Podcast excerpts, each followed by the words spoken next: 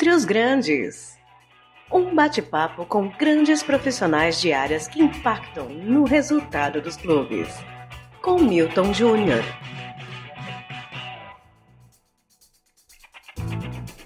Olá, sou Milton Júnior, especialista em Direito com MBA em Gestão Esportiva e esse é o Dentre os Grandes, um papo com grandes profissionais de áreas que impactam os resultados dos clubes. Nesse episódio conversaremos com Rodrigo Molina, ele é especialista em gestão esportiva e fundador da escola THE 360, que capacita profissionais para atuarem na indústria do esporte.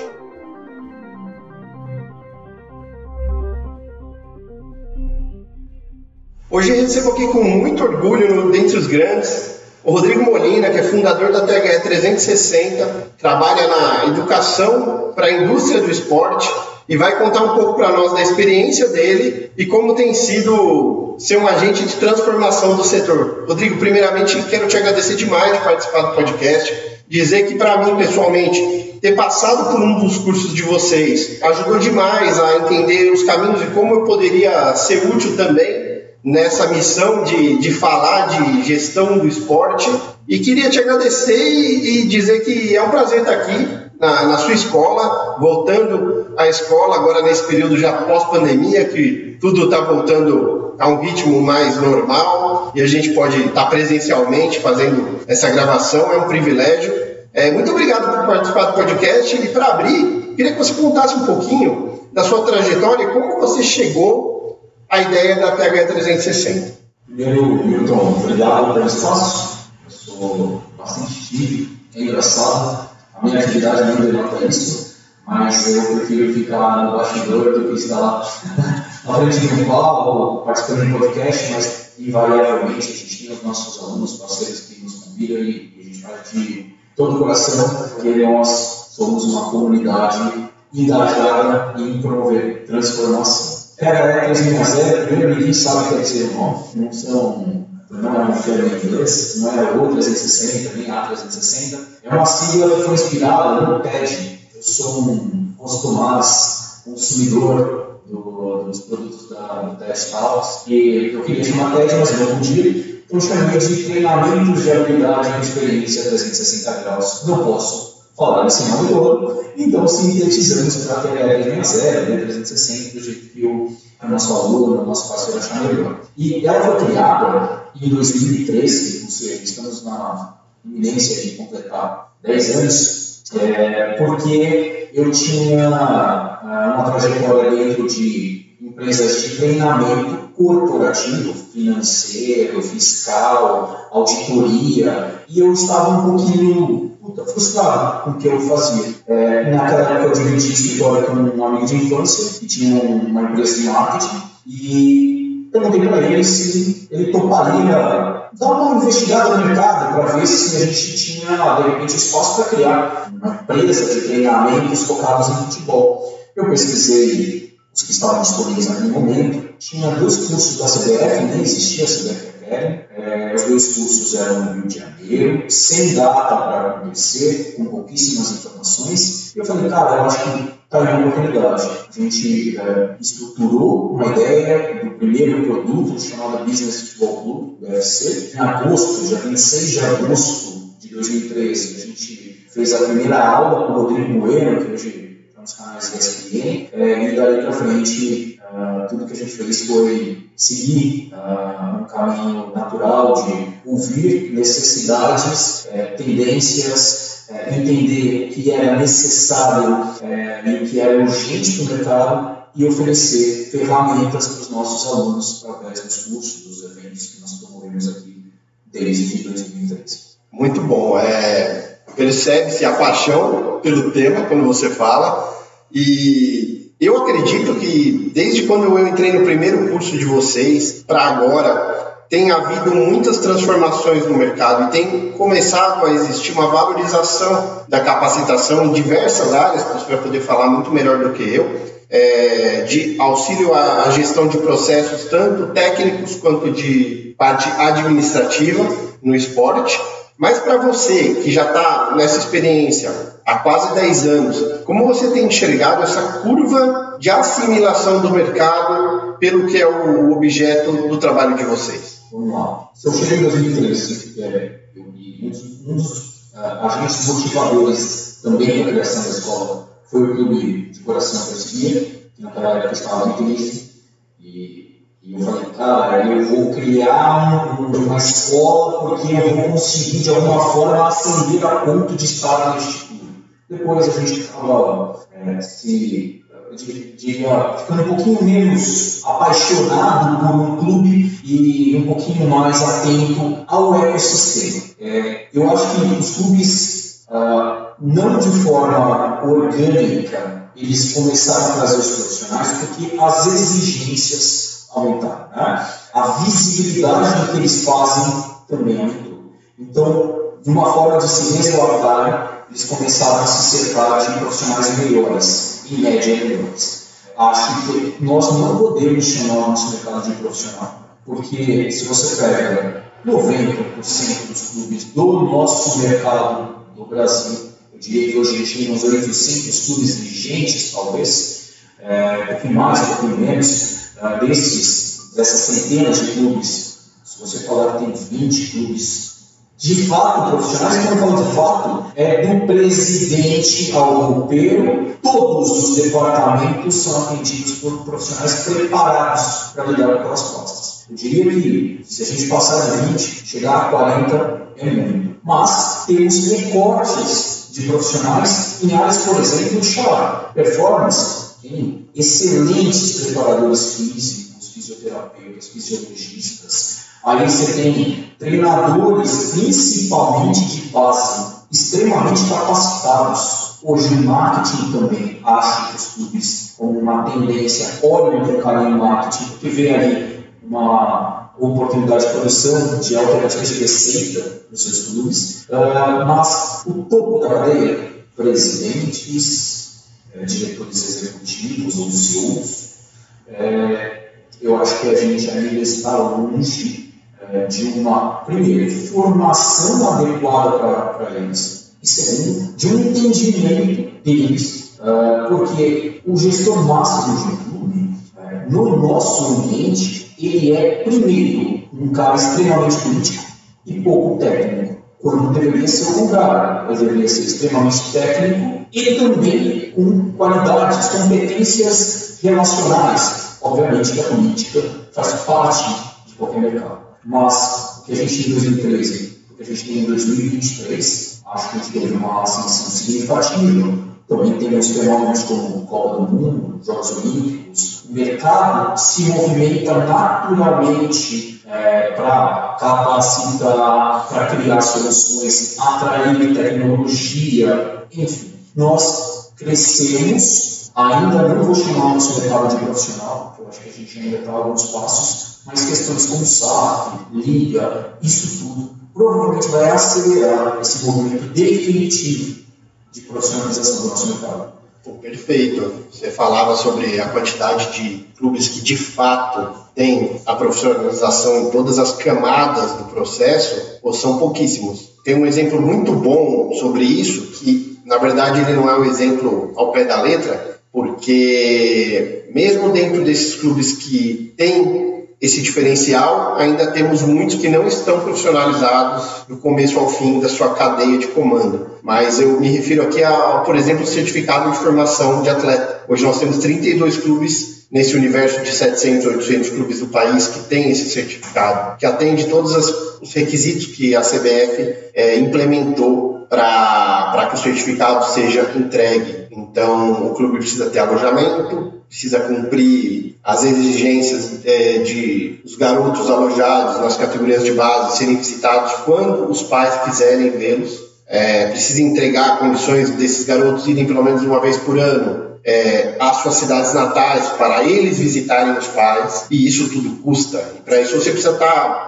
gerando uma receita que banque essa operação. Então é por isso que temos tão poucos clubes é, que têm hoje o certificado, a demanda por ele tem aumentado, mas tirando os clubes que têm uma força muito grande financeira, econômica por conta da sua legião de torcedores, muitos clubes que precisam implementar as condições para ter o certificado é, esbarrarão numa falta de, de condição financeira, mas na verdade que por trás dela está processos equivocados, baseados em o que se convenciona chamar de abnegação, né, que é aquela pessoa que é apaixonada pelo clube, tem sua atividade resolve dedicar algumas horinhas à atividade, o que é contraproducente. Eu acho que é um exemplo bem interessante de dizer, porque eu muitas vezes eu ouço falarem assim, pô, mas fulano está em tal clube, se doando para o clube, não ganha nada do clube, então, na verdade, o clube está economizando aquela função e, na verdade, custa muito caro não ter alguém da área fazendo a função. Por melhor que seja a intenção das pessoas que se aproximam dos clubes, que, que ajudam eles a, a encarar o dia a dia, se essas pessoas não buscarem o conhecimento, elas vão ficar num grau de empirismo que hoje não, não se sustenta mais no dia a dia do negócio.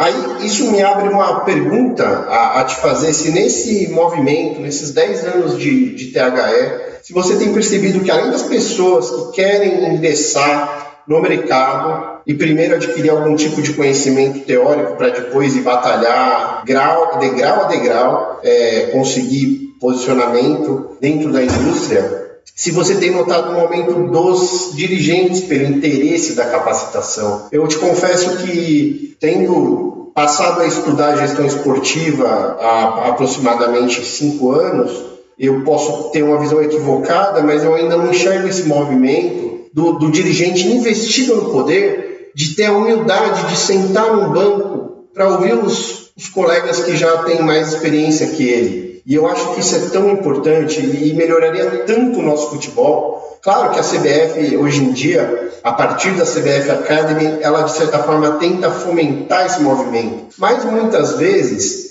é, não entrega na quantidade o conhecimento que é necessário. Por quê? Porque quem vai parar no curso deles ainda tem algum tipo de privilégio dentro da indústria por posicionamento. E eu acho que isso deveria partir de cada dirigente investido que não é um profissional da área, buscar conhecimento antes que ele seja questionado por resultados que vão advir de não ter conhecimento.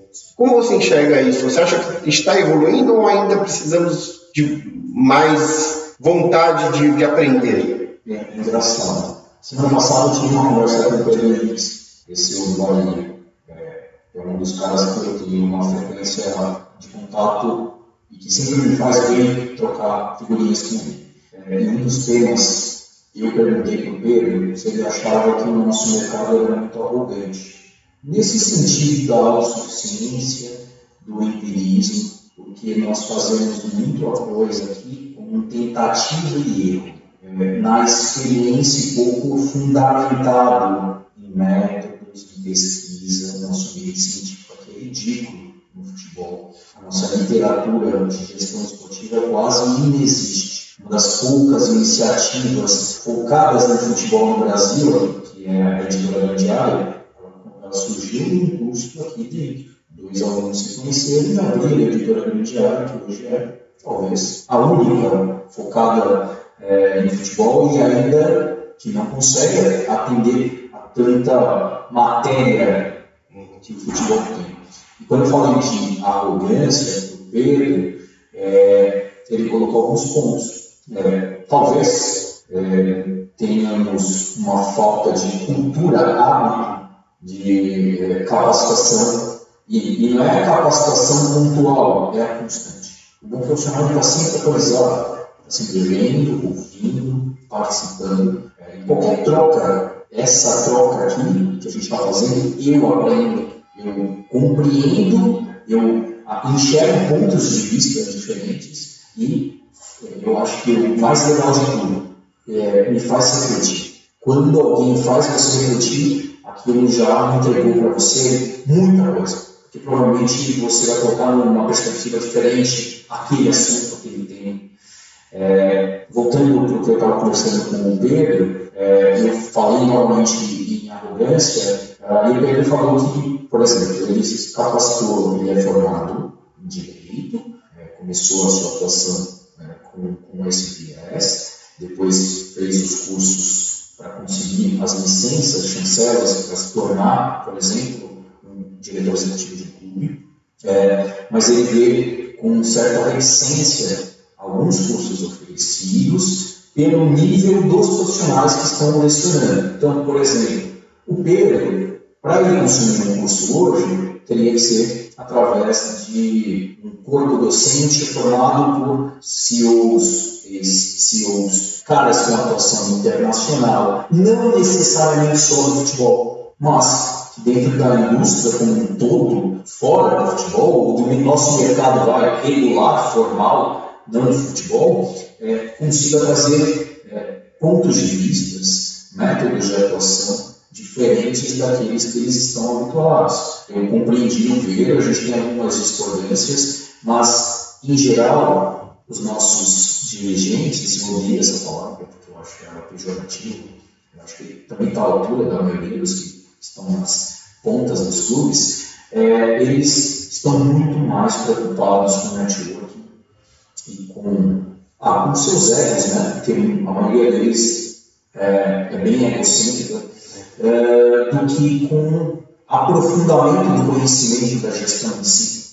É, e eu acho que a gente só vai ter um movimento definitivo é, de, digamos assim, uma frequência maior de profissionais qualificados quando a gente trocar a geração. Isso quer dizer que os novos que estão estudando nos últimos anos, começaram lá de baixo, posições de microgestão dentro de um clube, daqui 5, 10, 15, quiçá 20 anos, eles estarão gerindo os clubes e provavelmente trazendo aí sim um método, um processo muito mais profissional e condizente com o tamanho desses clubes. Pô, muito bom. Eu também acho que essa mudança geracional ela vai impactar, porque hoje quem gosta do assunto, quem estuda o assunto, já tem referência em gente de certa forma jovem. Né? Pedro é super jovem.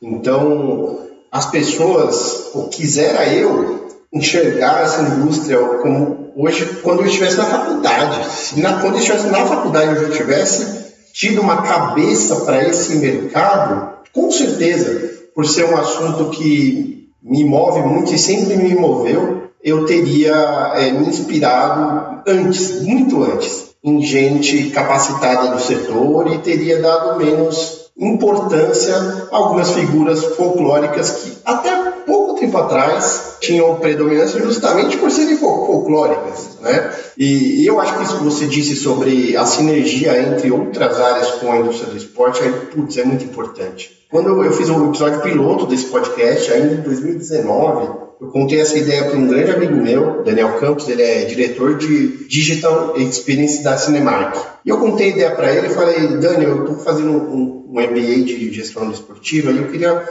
fazer um podcast sobre isso para eu, eu ter uma troca com meus colegas de, de curso e com meus professores, a princípio, para tentar trazer isso para o universo do podcast.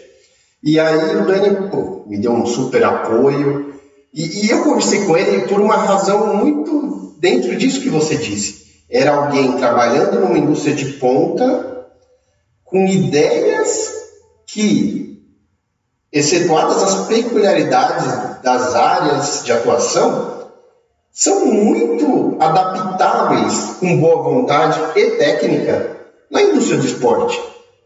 Então, no nosso primeiro papo, a gente falou sobre como poderia ser potencializado o engajamento do clube com os seus torcedores para que isso fosse mais do que uma relação de um dia de jogo.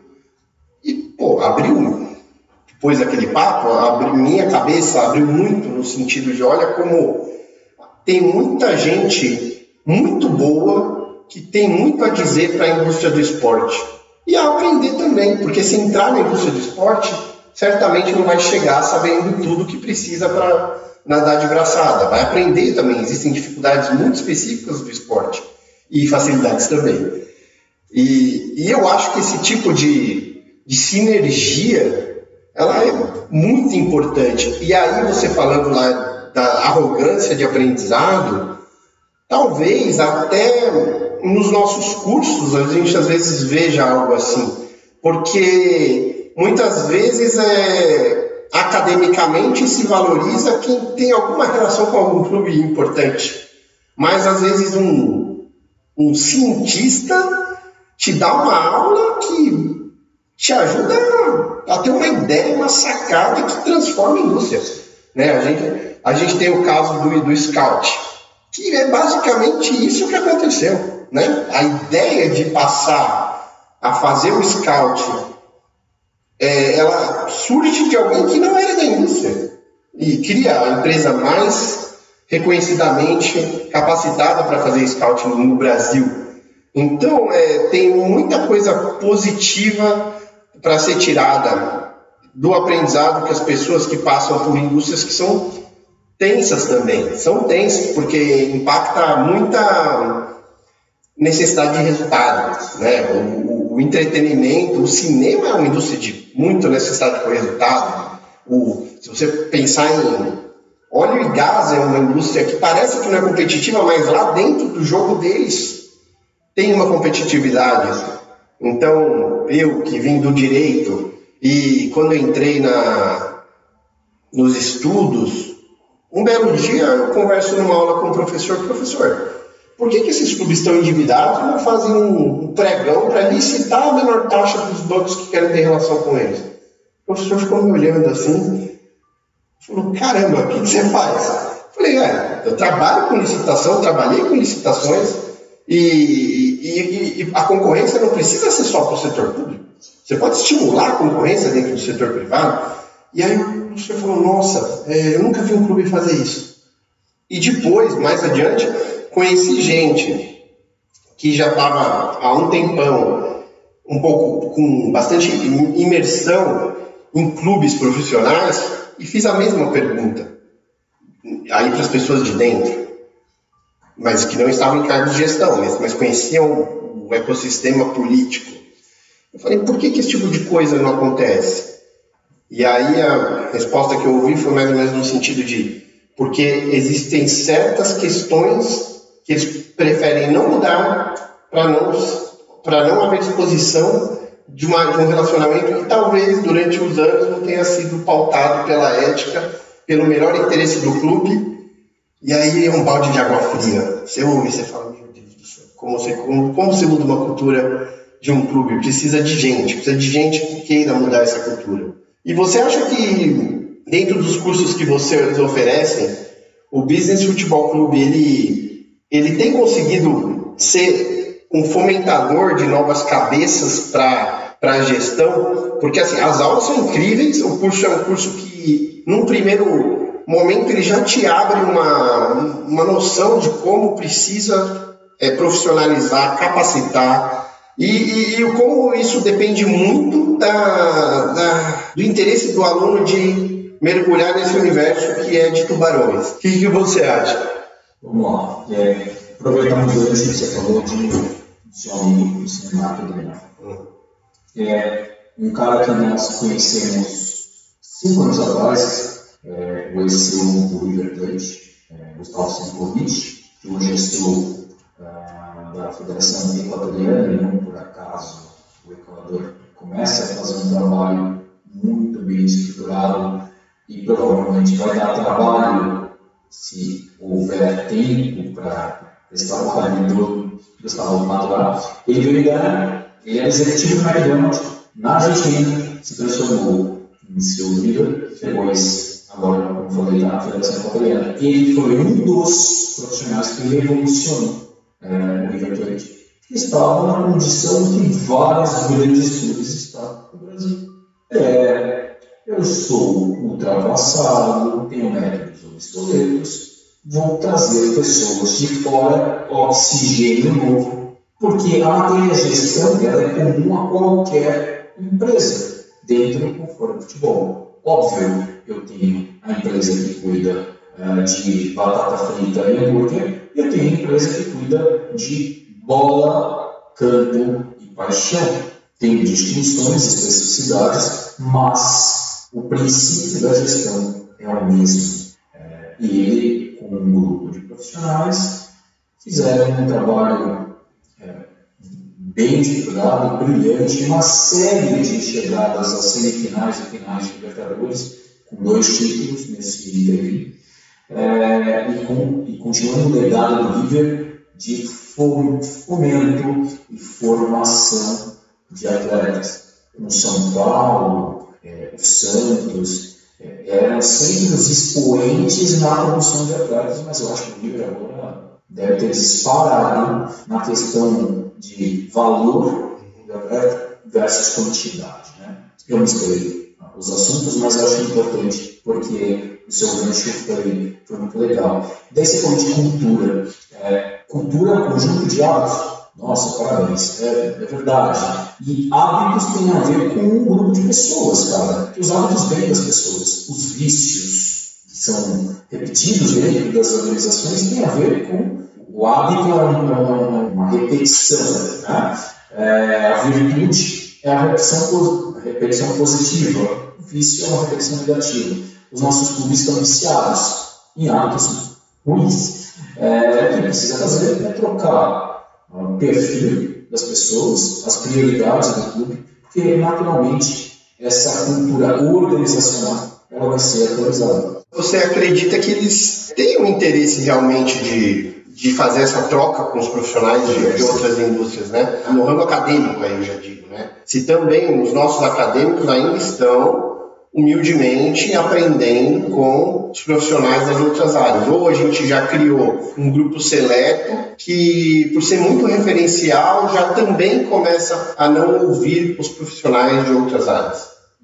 É uma boa pergunta, eu, não sei a resposta. Você mencionado o BFC, né? O Business Football. Quando a gente criou lá atrás, a ideia é que o BFC fornecesse para a gente e para o nosso aluno é, um grande mapa do que é mercado as suas principais atividades é, e assim pudesse direcionar interesse. Pô, eu identifiquei com essa atividade, agora vou aprofundar o conhecimento dela. Ele é generalista, ele consegue trazer uma série de é, referências e insights para você e provavelmente vai criar uma identificação com uma dessas atividades. Né? É, se os nossos profissionais eles estão abertos a aprender com uh, o mercado de fora. É, os profissionais do, do, do ecossistema da educação do esporte. É, cara, os outros profissionais, sim, eles olham para todas as indústrias, eles buscam referência em qualquer lugar, porque é assim que funciona.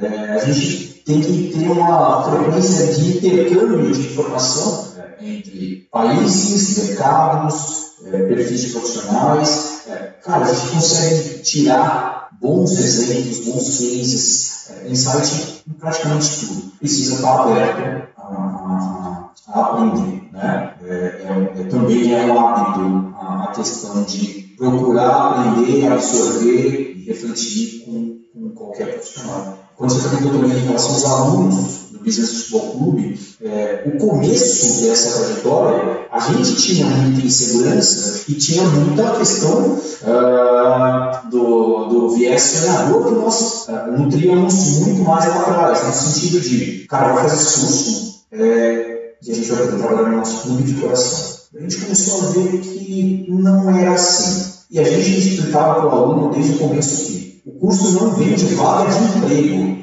nós não somos um banco de emprego, mas eu estou conseguindo garantir para você, você qualificado é muito mais interessante, está muito mais próximo de um clube do que você desqualificado. Eu te dou o máximo de ferramenta. Aí tem muita questão da sua proatividade e iniciativa na direção do mercado, tem que bater na porta, porque às vezes alguns alunos falam para a gente, pô, eu mandei um currículo lá, fale conosco, e ninguém respondeu, é muito difícil, você falou que. Falei, não, peraí, não existe fala conosco, desculpa. Então foi feito só, é, vamos falar é uma questão psicológica, tá? É, é só para te deixar mais calmo. Entendeu? Não funciona, irmão. Não vai funcionar. Você precisa criar um relacionamento com profissionais do mercado. Frequente evento, faz curso, pega cartão. LinkedIn, adiciona pessoas interessantes, se apresente para elas. Assim você constrói as suas oportunidades. Não adianta mandar um currículo não vai acontecer. É, e ainda agora, 10 anos depois, a gente tem empresas tipo o Sports Job que faz um trabalho muito legal, tem lá oportunidades. Os clubes começaram a fazer um movimento até de colocar vagas no LinkedIn. dispor de uma forma técnica, criteriosa, características do, do que a atividade, é, do que o profissional ter como atividade. Assim, uh, hoje está muito mais fácil do que estava há 10 anos atrás. Já existe um certo é, um número de oportunidades no mercado. E já estamos tentando, mas como a gente falou, na medida que é, SAPs, ligas forem sendo implementadas, provavelmente isso vai ter um acréscimo significativo. Bom demais. Você mencionou o Sparks Job, o Gabriel Ladeira, que é o criador, fez o curso comigo. Legal. E, e eu, eu acredito muito nisso que você diz, porque a minha visão sobre a coisa é que a gente tem clubes politicamente presos em sistemas que não dão conta mais da demanda do, do, do profissionalismo, do, principalmente do profissionalismo de alto desempenho de gestão, né? E aí, é, uma preocupação bem premente, assim, desde que eu criei o podcast, é conversar com as pessoas da indústria. Por quê? Eu jamais, como alguém que fez um curso, me sentiria na posição de poder falar para as pessoas o que, o que essa área pode evoluir, o que a outra área pode evoluir. Eu acho que esse papel de, de nos ensinar contando os casos e dando as opiniões, ele é, ele é dos convidados do podcast. Digo isso porque, por exemplo, quando a gente fala de que um clube é mal gerido, de que os, as figuras que têm mais destaque não estão preparadas muitas vezes pelas funções que exercem.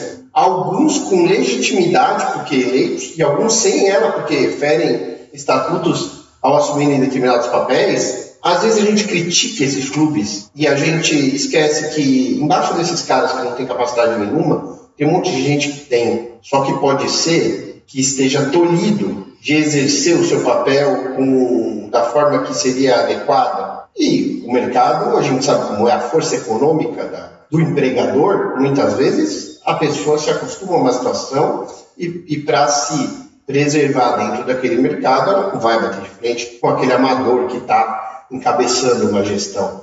Então, é, eu, eu acho que mesmo nos clubes que tem muito para evoluir, a gente muitas vezes tem gente boa dentro, gente que continua se capacitando, como você disse, no dia a dia, gente que dá aula, só que gente que não sequer é ouvida no próprio clube para qual trabalha, com o peso que deveria ter. E aí, minha pergunta na sequência vem justamente em cima disso. Quando vocês organizam, por exemplo, um Conafute para falar sobre o setor, para premiar as práticas que se destacaram, ou estar no Conafute, ser indicado, já é uma vitória para todo profissional. Não importa tanto ser um profissional que levantou é, o caneco, vamos dizer assim, não sei como coloco aspas em som, mas entendo como uma aspa, aquele profissional do ano, ele é tão valioso quanto os outros indicados, e eventualmente até a gente ficou de fora porque a lista era muito boa. Como você vê esse papel de congresso como o Conafute para dar voz, muitas vezes, a profissionais que não podem exercer essa voz publicamente. A gente até toma cuidado, né? porque o início da Conafute foi marcado por primeira edição. Então, um profissional de um grande clube no Brasil participou de um dos painéis de debate e uma das falas dele foi recortada numa manchete de site especializado é, em esporte e ele foi rebaixado é, porque foi tirada de contexto a frase, a fala, e inclusive ele pediu para não mais ser convidado para os nossos eventos, porque ele adora fazer isso, participar, mas ele tinha medo em relação a, a, a, ao cargo dele, ao emprego dele. Isso é bizarro. É bizarro porque uma coisa é, de repente, alguém publicar na mídia social um, porra, vai se fuder, que time de merda, blá blá blá blá, falei, tudo bem, você está pedindo para ser demitido. Outra coisa é falar tecnicamente sobre determinado assunto sem ferir a moral de alguém, é, sem despreciar. Sem expor segredo de negócio. segredo de negócio. Peraí, gente, a gente está em que mundo, né? Talvez tem nada ser demais, mas ok. A questão é, a, Conafute, se propõe a ser um, um um encontro, uh, um ponto de encontro da indústria, uh, para ser discutido durante sua vigência a questão do o que aconteceu no último período eh, entre as Conafruts, quais são os temas mais urgentes que precisam ser discutidos, quais foram as práticas adotadas que isso maior, maior efeito nas principais áreas de é, e, claro, reconhecer quem faz um bom trabalho. Às vezes o cara é um clube pequeno que tem resultados inferiores no sentido esportivo, o trabalho dele é muito mais brilhante e difícil cara do clube grande com recurso com bons resultados esportivos. Para fazer, para medir isso, a gente tenta ser muito criterioso. A gente elege um comitê, é, cria a partir desse comitê as regras para eleger, na verdade, para indicar primeiro e depois eleger. E abre lá os níveis de votação ah, para escolher esses candidatos e normalmente eles ficam extremamente envaidecidos, felizes e sempre prestigiados. É, o trabalho deles aparece, mesmo em atividades que não têm glamour, que de repente está de alguma forma escondida. Então, a gente valoriza os profissionais através dessa iniciativa. Ah, muito bom. É, nesse sentido, vem aí mais um Conafute, né? Vocês já devem estar aí trabalhando muito na organização. Como que está a expectativa para esse próximo evento que vem aí? Que, aliás, eu digo que ele reaqueceu o setor de grandes feiras sobre o assunto, porque a própria CBF Expo, ela vem ser do tamanho que ela é depois de alguns Conafutes. Então, é assim, é um, um congresso inspirador e que tem muito, muita atenção de todo mundo que acompanha gestão do esporte.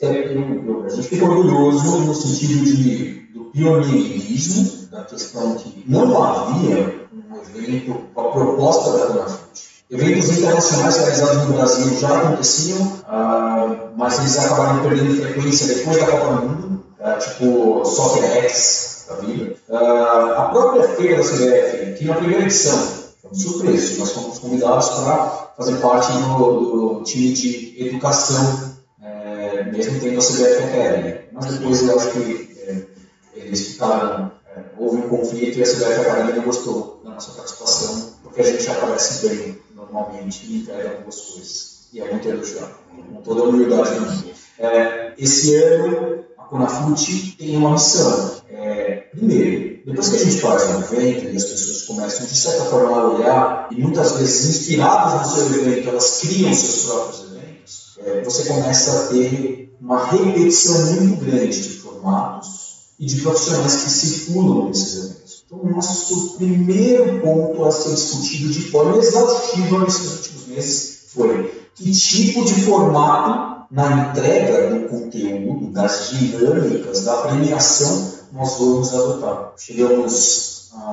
uma estrutura legal, nós estamos é, muito animados com o que foi previamente discutido e desenhado, é, e já podemos dizer que será um evento com um caráter diferente. Tá? O período final de junho e começo de julho, porque estamos a duas semanas da confirmação do local e o local está pedindo para segurar a data para que eles confirmem com sua agenda, enfim. Essa equação até o final de fevereiro vai estar resolvida e aí sim a gente vai começar a falar das atrações que a gente vai ter como diferencial durante o evento. Mas é, a Conafute sempre nos faz, é, nos provoca no sentido de o que, que eu vou discutir, com quem eu vou discutir, quem eu vou trazer e normalmente nós temos ótimos reforços fazem parte do nosso conselho, que nos orientam, que indicam, é, Rodrigo Capelos da Vida, é, Rodolfo Saev, é, César Grafietti, é, esse é o Mônica Espiritião e outros tantos profissionais qualificadíssimos que fizeram parte e ainda fazem do nosso conselho e nos ajudam, orientam a melhor escolha dos conteúdos dos profissionais, enfim. É, eu estou nossa, cara, tô com saudades, porque faz quatro anos que a gente faz presencial a Conafute. E é um dos momentos mais importantes para a gente durante o ano. E tenho certeza que as pessoas vão, vão curtir. Essa vai ser a retomada presencial, né? É, eu estive no último evento e me deixou saudade. Eu acho que eu comecei a pensar sobre a área de estudar gestão no Conafute. No primeiro Conafute que eu fui, eu acho que eu fui em dois, depois entrou a pandemia. Eu acho interessante o ambiente, porque sempre foi um ambiente de troca, um ambiente de profissionais querendo se ajudar ao crescimento do setor e elevação de debate, né? Porque muitas vezes o que vem da imprensa, de modo geral, não estou dizendo de gente especializada e fabulosa como o Rodrigo, por exemplo, estou dizendo de, assim, no geral, a imprensa trata muito de resultado, campo e bola e e aí, quando existe um insucesso esportivo, alguém cavuca um pouquinho mais lá e encontra um probleminha que pode ser que tenha atrapalhado bastante. E, e, é curioso, porque o melhor debate não é feito no momento que a coisa está fervendo. É muito pelo contrário, ele tem que ser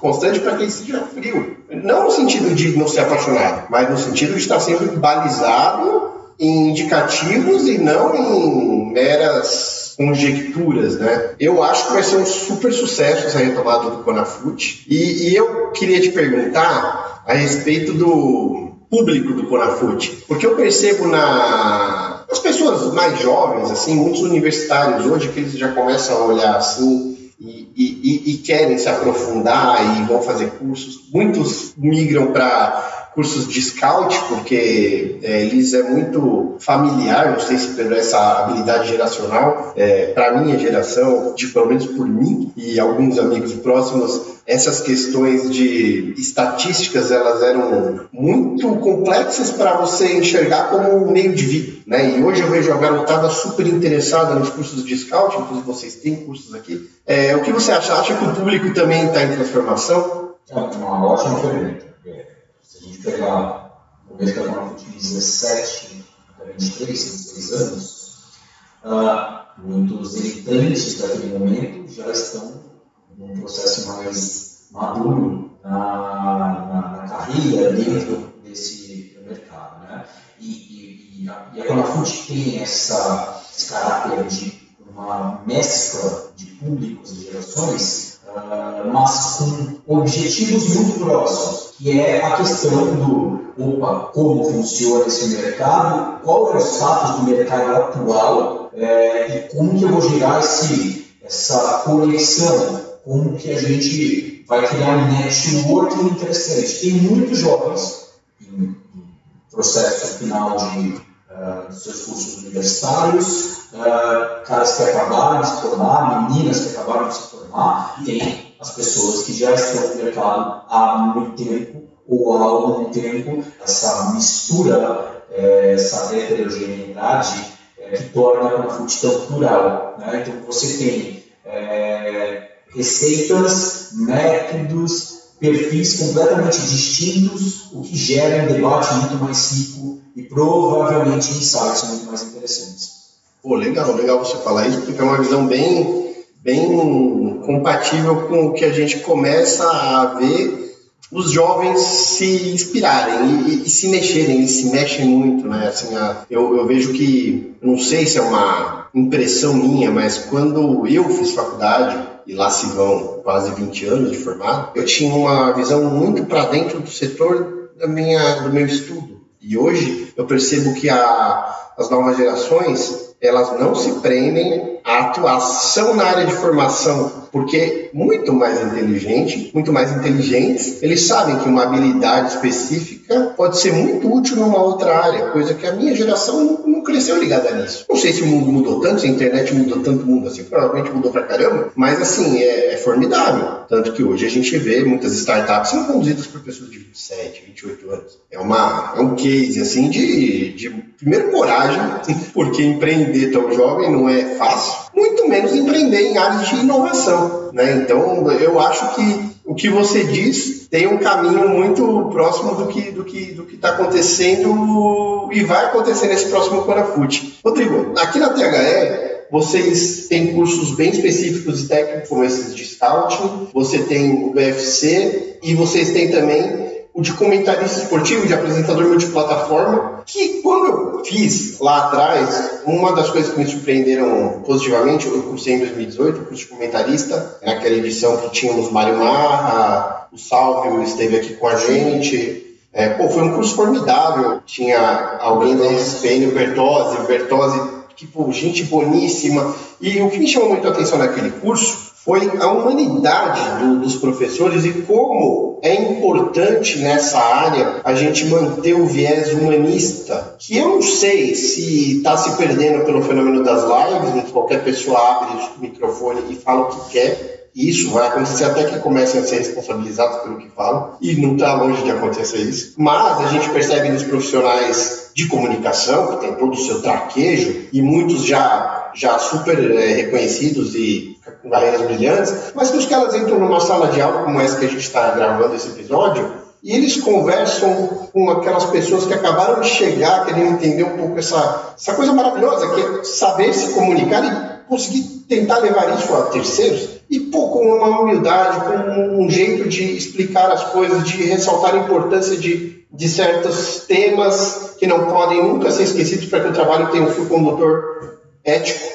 É, como você acha que a indústria da comunicação vem sendo transformada também pela educação para a comunicação de gente ligada ao esporte? Primeiro, cara, complexo essa pergunta. A gente, desde o começo é, da escola, é, trabalhei o portfólio da área de comunicação, porque se não fosse a comunicação, o futebol não teria o tamanho então elas são interdependentes. Segundo, que nesse processo desse, dessa trajetória nossa, nós temos o cuidado de fazer uma curadoria, um filtro, uma seleção uh, de nomes de profissionais, e principalmente de comportamentos estejam alinhados com os nossos valores. Obviamente que nesse tempo todo, com as centenas de profissionais que passaram aqui, muitas vezes a gente não teve afinidade com o professor com a forma como ele se apresentava, o que é normal. É, e, naturalmente, não chamamos mais estes professores. O comentarista é um dos cursos que tem uma fórmula bem definida, com alguns ajustes de edição para edição, mas que tem o seu grupo de professores é, recorrente, porque primeiro tem alguns das, algumas das pessoas mais incríveis que eu já conheci, dito eu, eu preciso falar do meu mapa porque é dos caras que eu tenho maior admiração e carinho nesse mercado. Ele, quando se fala de humano, ele é um ser humano especial. Eu vou falar da Renata Guerra, que eu tenho orgulho de saber que a trajetória dela se confunde muito com a gente, com a nossa, tá desde 2014 conosco. Então, antes dela estar na mídia, ela, ela já estava é, aqui conosco e, e, outros tantos profissionais, Bertozzi, o Salve passou, que era um cara extremamente gentil, educado também. É, mas imagina só, nós somos seres, de novo, vou repetir uma coisa, nós repetimos comportamentos dos nossos pais, dos nossos amigos, dos nossos professores. É, se os comportamentos que nós repetimos são bons, a gente está é, propagando coisas boas, comportamentos interessantes, hábitos interessantes. É, então, o nosso papel na seleção dos profissionais é muito importante, diria fundamental, para que no final desse processo os alunos tenham a melhor influência possível. Que é assim, Milton, se você entra na internet e você quer pesquisar sobre determinado assunto, você encontra informação sobre tudo, tudo. É, existe uma quantidade grande de pessoas que são autodidatas, característica da pessoa, mas a experiência de alguém observar você, trocar com você e te influenciar, ela é fundamental no, processo de aprendizado. É por isso que é tão importante o filtro, um processo de seleção criterioso, que provavelmente toda a entrega, a experiência do nosso aluno vai ser muito assim. É assim que eu enxergo esse processo. É, nem tem como ser diferente, assim, conhecendo vocês há um tempo, e observando bastante o que vocês têm feito e até comparando assim, com outras instituições que eu, eu, passei, eu vejo que essa questão dos valores aqui, ela sempre foi muito, muito transparente e linear. O trabalho de vocês, é, a contribuição que vocês estão trazendo para a indústria do esporte, ensinando com gente muito boa as pessoas a começarem a pensar funções, ela tem muito a ver com não é o espelho disso, desse cuidado que você acabou é, de explicar para a gente sobre o filtro de quem vai dar determinado curso, é, bastante interessante. Eu gosto, assim, no podcast, sempre dessa contextualização que a gente está fazendo aqui, porque às vezes a pessoa pensa assim, caramba, mas por que o Milton foi falar com o Rodrigo Molino? Porque eu sei que você tem uma história muito boa para contar, uma experiência muito boa sobre o que você se propõe a fazer. Eu acho que, de certa forma, pequenininho dentro do, do tamanho do podcast, que é um podcast muito pequeno, eu também tento traduzir isso também, similaridade de valores e, e, e sempre procurando não, não cometer equívoco de, de trazer para dentro do projeto alguém que não tenha afinidade com a proposta. E a proposta desse podcast, ele é, primeiro, aprender, sempre, aprender sempre.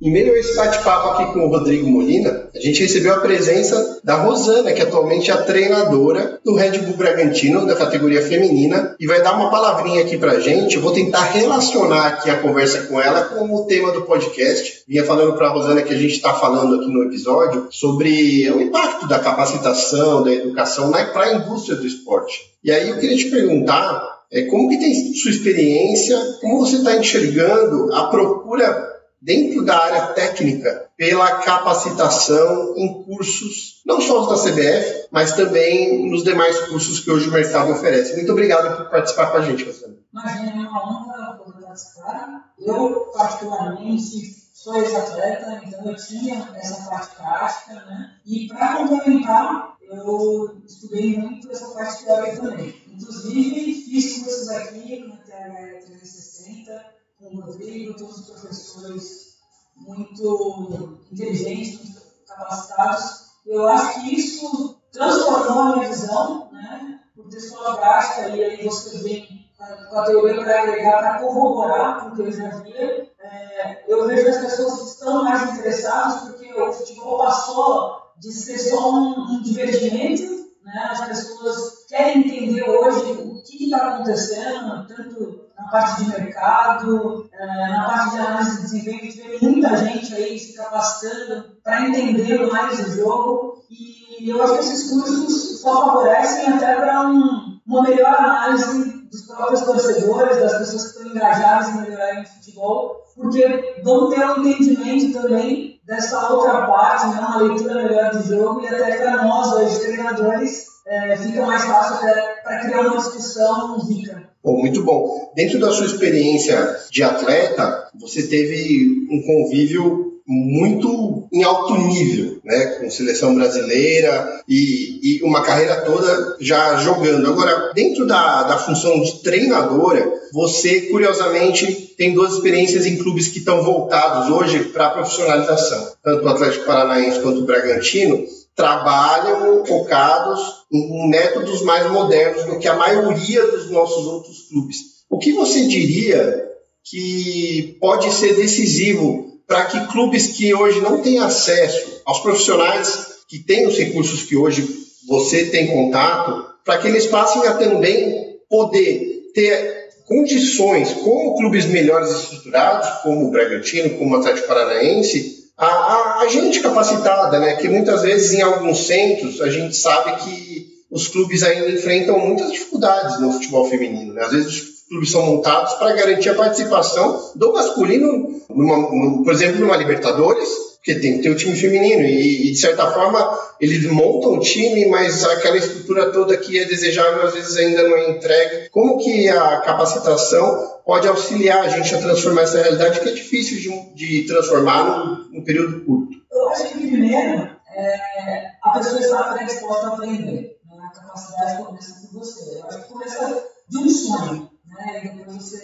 é, traça algumas metas. E, e eu acho que hoje nesse mundo tecnológico, todo mundo tem acesso à informação. Então, é buscar esse conhecimento. Às vezes a pessoa não tem poder aquisitivo para fazer cursos, mas existem cursos gratuitos. É, o Gol mesmo, em algum momento, nos ajudou o futebol feminino, a dar bolsa para as atletas. Então, provavelmente, existem empresas que também é, ajudam a capacitar os profissionais com dando algum tipo de bolsa para quem não tem. Então eu acho que é isso, é começar primeiro por você, procurar estar engajado no, no assunto, buscar conhecimento e ir atrás desses cursos, com certeza vai fazer um grande diferencial na vida da pessoa. Eu, eu acho que os cursos que têm grande estrutura, obviamente é mais fácil, porque eles contratam um profissional e ajudam a desenvolver, mas para você chegar nesses, nesses clubes, você também precisa estar um pouco capacitado, capacitado, eles entenderem que você tem potencial e aí você acaba de se desenvolver lá. Na verdade, não acaba, né, porque você está sempre desenvolvendo, mas eu acho que mesmo os clubes, então, por exemplo, paralelamente, faziam outros cursos que é para ter um repertório maior, um conhecimento maior do jogo, onde eu possa é, me autoestimular e estimular também os atletas. Como foi a sua transição de atleta para profissional da área técnica? E se você já pensava nisso enquanto jogava? É, a minha transição foi muito natural. Justamente porque eu já pensava assim. Eu sabia que eu queria continuar no meio do futebol, ainda não tinha determinada função. Então eu fui fazer vários cursos, né? Fiz curso de gestão, fiz curso de análise de desempenho, de treinador. E o primeiro curso de treinador eu faço na Noruega, então na UEFA, já pensando em me capacitar e não tomar esse choque né, da transição. E também isso foi me ajudando ao longo do processo enquanto atleta. Né? Fui me tornando um atleta mais inteligente, a parte cognitiva melhor, então tomava decisões melhores. E aí, quando eu decido parar, eu já tinha feito todos esses cursos, né? decido ser treinadora, começo a, a focar mais nas licenças de treinadora e isso me deu um respaldo enorme nessa transição, porque eu já tinha, foi a parte, prática, e juntamente agregando muito essa parte teórica. Então, para mim, foi um processo muito natural, é, é algo que eu sempre gostei da parte estratégica, e eu ainda tive uma vantagem, como eu joguei muito tempo na Europa, e eu era capitã na maioria dos times que eu passei, lá eles têm esse é, essa relação muito legal com o atleta dentro de campo sendo praticamente uma auxiliar. Então eu debati estratégia com meus treinadores, óbvio que eu escalava ninguém, mas eu era treinadora dentro de campo para dizer o feeling que eu, que eu, que eu tinha naquele momento, se os atletas entenderam aquilo ali. Então, para mim, foi um processo muito natural. Pô, demais. Fica aí a inspiração para todo mundo que já tem essa participação como atleta, já chegar um pouquinho na frente e já ir pensando, já ir se capacitando durante o processo, isso eu acho fundamental. E é difícil, né? Porque o treinamento tem uma rotina desgastante fisicamente, o repouso é muito importante, então é muito louvável encontrar tempo para se capacitar enquanto atleta. Muito obrigado, Rosana. Um prazer tê-la aqui no Dentes Grandes, nosso podcast.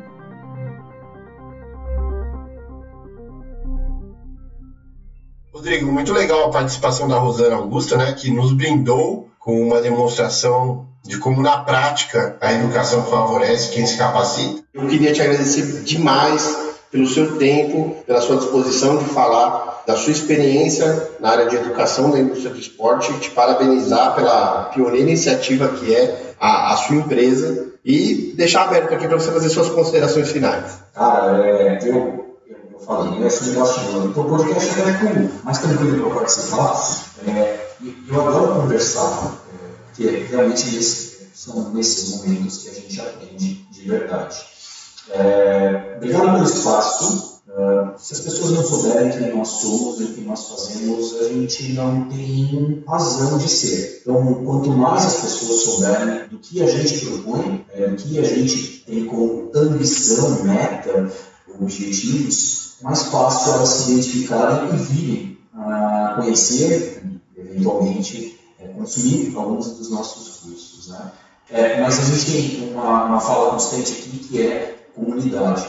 A gente tem um senso de comunidade muito grande. E as pessoas que estão, é, estiveram conosco há, há bastante tempo e continuam conosco, elas percebem e se sentem parte dessa comunidade. Elas são fundamentais o nosso sucesso ele está atrelado ao sucesso das pessoas que passam. Se eu não entregar é, ferramenta, se eu não entregar conexão, se eu não conseguir entregar um bom conteúdo, as pessoas vão perceber, elas vão disseminar essa informação para os seus núcleos, seus nichos, e eu provavelmente vou ter uma vida muito curta. Estou há 10 anos com os meninos aqui, muito porque a gente conseguiu e se esforça de verdade para entregar a melhor experiência. E quando a gente fala experiência, você tem é, várias definições para isso, mas a gente fala o ambiente fundamental, os professores fundamentais, os alunos, sem eles a gente não existe conteúdo e esse, esse senso que a gente tem de transformação que tentamos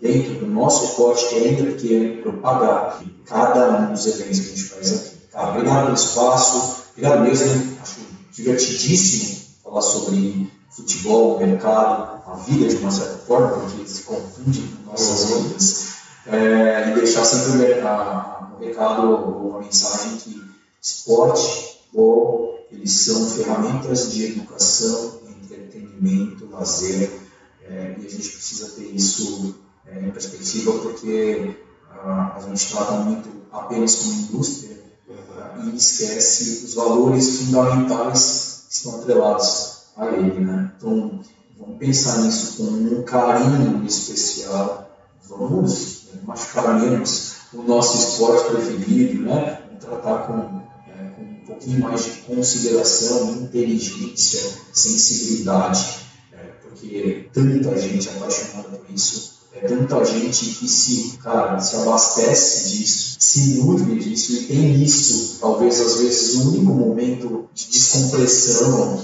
é, de, de alegria, lazer, vamos tratar com mais cuidado é, todo o ecossistema, principalmente aqueles que consomem futebol. Vamos olhar com carinho para isso, porque, cara, eu acho que não tem nenhuma mídia, é, nenhuma ferramenta melhor do que o futebol é, para propagar valores bons, boas práticas, é, e tudo que a gente puder falar de diversidade, inclusão, tudo que faz parte desse ecossistema. Obrigado, cara, já falei.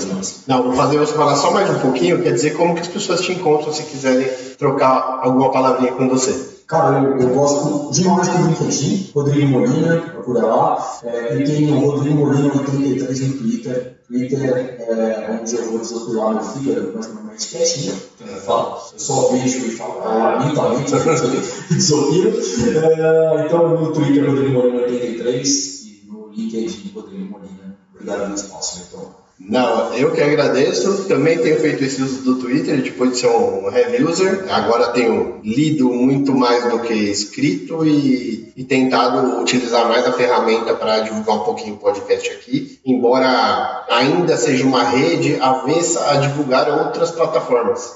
Mas estou lá também quem quiser seguir através do, do perfil do podcast, arroba dentre os, já fica o convite aqui, aproveitando que é uma coisa que eu sempre esqueço de fazer. Quero, bom, te agradecer mais uma vez, de verdade, pelo tempo, pela, por esse papo maravilhoso. E dizer também muito obrigado a quem chegou até aqui, que ouviu esse episódio todo, muitas vezes em partes, porque o bacana do podcast é você poder ouvi-lo naqueles momentos em que você pode se dedicar a uma outra atividade ao mesmo tempo. Até por isso fiz uma pesquisa recentemente, o pessoal não quer vídeo, não quer minha cara feia no vídeo. E eu achei ótimo. Eu também sou tímido. Então, tá ótimo aqui essa relação em áudio. Para você que nos ouve nas plataformas, queria pedir muito que avalie o episódio, se inscreva na sua plataforma favorita, seja o Spotify, seja outra plataforma, e também fique à vontade, tanto no, no Instagram como no Twitter e agora também no LinkedIn, para dar o seu feedback, sugestões. É, é um caminho aberto para a gente conversar.